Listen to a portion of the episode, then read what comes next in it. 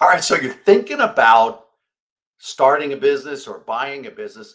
What the heck kind of businesses are out there that I could do? This was one of my biggest questions when I first stepped out twenty-three years ago. Here's some things that are really going to help you. This is the Franchise Pitfalls and Profit Show. Each week, we bring you the challenges and triumphs of being in the franchise development and consulting business. The things you need to make money faster. And now your host, one of the most successful franchise developers in North America, Don Shin.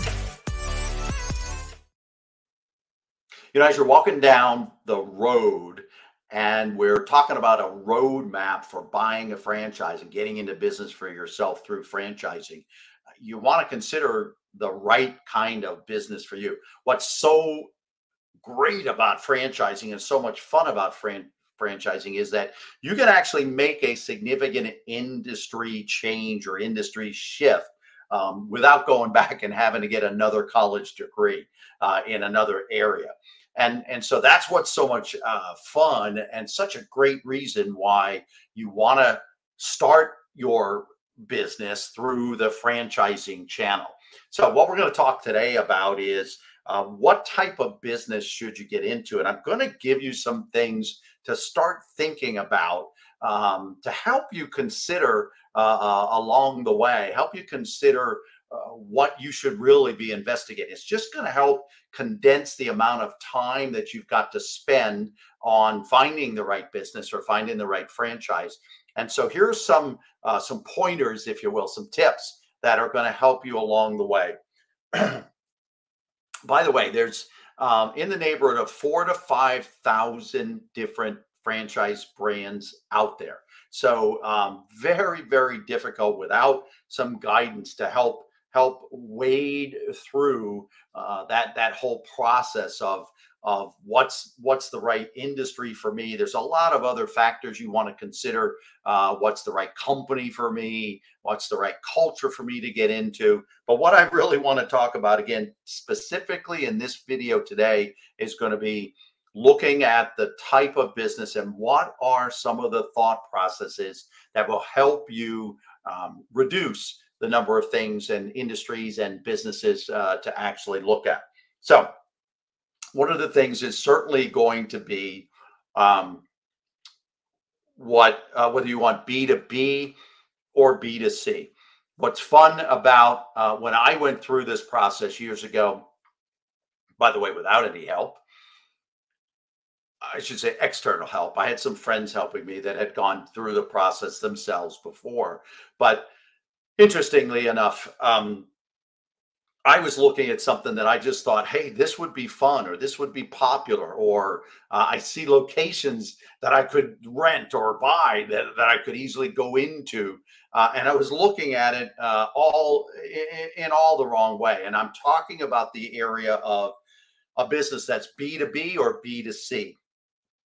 Give you a couple examples. My example was I was looking to open up kind of a, a family entertainment center centered around laser tag. Now, laser tag's not a big deal anymore, but back in the day, it was a pretty big deal. So I was looking at that, and um, a good friend of mine said, look, um, let me ask you a few questions. I said, Tom, uh, sure, go ahead. He's there, well, um, what kind of hours do you want to work?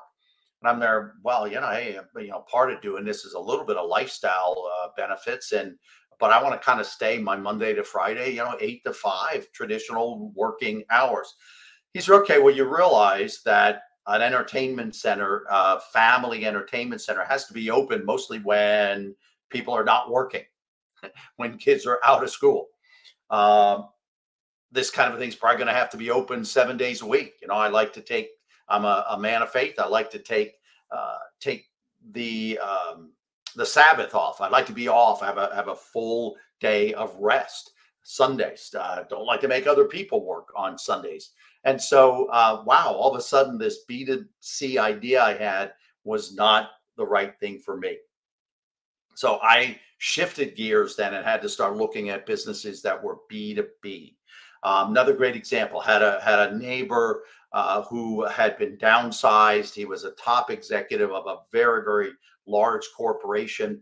Uh, he had a real estate background in, in there. He had a real financial background. And, and so uh, he wanted to, he wanted to start a business, or he wanted to buy like a seven eleven or some kind of a convenience store. And I'm going to change the name to protect the innocent.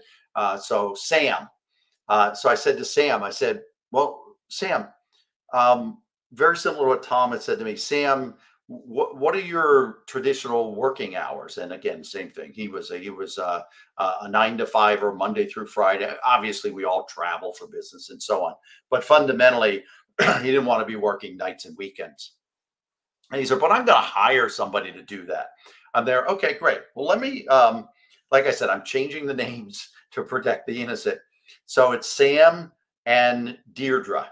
Um, So I, I said, okay, so let me let me play out a scenario for you, Sam. You and Deirdre are going to the country club for New Year's Eve special dinner and New Year's Eve celebration. And your cell phone rings, and it's Jimmy. And Jimmy goes, hey, Sam, um, Bob never showed up, and I got to leave. I got plans for tonight. Bob never showed up to take the, the late shift. Who do you think's got to go in? Sam, who do you think's got to go in? Who's going to ruin their celebrations and their dinners and disappoint their wives because some of your, you know, ten, twelve dollars an hour people aren't showing up for their slotted scheduled time to work? So my point is, find, uh, you know, B two B, B two C, look at the kinds of businesses. This is going to very much help direct you. I'm not saying there are not people that make that shift. You certainly can, but just be aware of the dynamics of, of some of these shifts. Another thing is, um, what I already kind of hinted at this, what kind of hours do you typically work? Um, and, um, you know, do you want a physical presence, like a retail shop of some sort? Uh, or are you more uh, an office space, uh, professional services kind of a business? Uh, again, same thing. Uh, look at what kind of hours you have traditionally worked. Um, take a serious look at yourself. Are you willing to make some of the sacrifices that you might have to make if you want to make that dramatic shift? But what's going to be better for you, and certainly for those that are impacted by making a decision like starting your own company, and that's your family, look at what any of these shifts. Uh, if you're dramatically shifting from what you've done for a long time, uh, talk with your spouse, talk with your family, uh, see what impact it could have on them, get their input. Uh, and then again, that's really going to help you narrow down the types of businesses that you want to start uh, and the hours that you want to work. Another one would be, Uh, what type of clients? Again, my friend Tom that helped me out uh, a lot on this, uh, back to my laser tag uh, days, uh, he said, what kind of clients? He's there. Do you, you want to get into a business where you would really enjoy the people that are walking in your door, if you have a door to walk into, or the types of businesses, the type of people that are running uh, the, uh, the businesses, or the type of people that are going to be your clientele.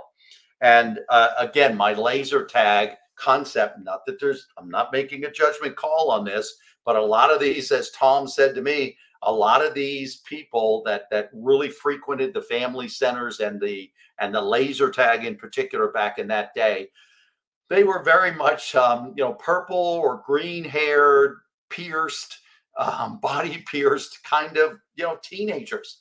And um, I just went, uh, yeah, again, nothing against any of those things, but uh, it was very interesting to me to say, yeah, but that's probably not who I really want to work with. That's not uh, the client uh, that I want to be engaged with. And, and, and so it led me to, for again, in my case, professional services. I could get a lot of the same fulfillment that I thought I would get helping families. I'm getting it helping people in their career changes. I'm helping people start their entrepreneurial journey. And, and so I get tremendous fulfillment like I thought I would get out of those businesses, but I'm doing it on my terms with the types of clients that I had, that I've always enjoyed, you know, more, um, more white collar executive professional, uh, professional prospects. Um, so, so really encourage you uh, to think through some of these things. You want to find something that, that you'll jump out of bed every day, excited to go to the business, excited to go to the office, excited to engage your, your clients, and, and, and not just something that appears to be popular or, or appears that you could make money at doing it. Um, One last story on all of this, you know, maybe even look at hobbies that you have, or, or just things, you know, selecting the type of business based on something you already enjoy doing in one capacity or one fashion or another. And I'll give you a great example of a client that uh, I had worked with personally years ago, and uh, career coached her. Uh, and um, one of the things we talk about uh, as career coaches is, what do you just like doing? You know, it could be fitness. It could be being outdoors. It could be stuff you just really like working with your hands. Uh, in this case, it was she loved planning events. We found out by talking about her non-business life. And she talked about her, her nonprofit work in her community. And she was the event, you know, there was one or two major events that the nonprofit that she was involved in Uh, that they did every year, and she was the organizer. So we introduced her to a franchise uh, that did event planning. Now today, after pandemic, you know, maybe maybe that's not a great business anymore. But at the time, we were able to look at what, what I would say with her non-business interests, uh, her hobbies, and really zero in on something that she absolutely loved doing. Uh, so I used to, I sometimes use this question, you know, if money were not an issue, if you didn't feel you had to make money, or you didn't feel you wanted to make money at something, what would you love to do? That will also be a question that's going to help you find the right business. So again, we're talking today about looking at the roadmap to help you buy the right franchise. And we talked about what kinds of businesses are out there. There are businesses in every, virtually any kind of industry you can think of. And today's video was going to give you a lot of things to start reviewing and thinking about so that you can narrow down your choice from the eighty to ninety different businesses that are out there and the four to five thousand franchise brands available.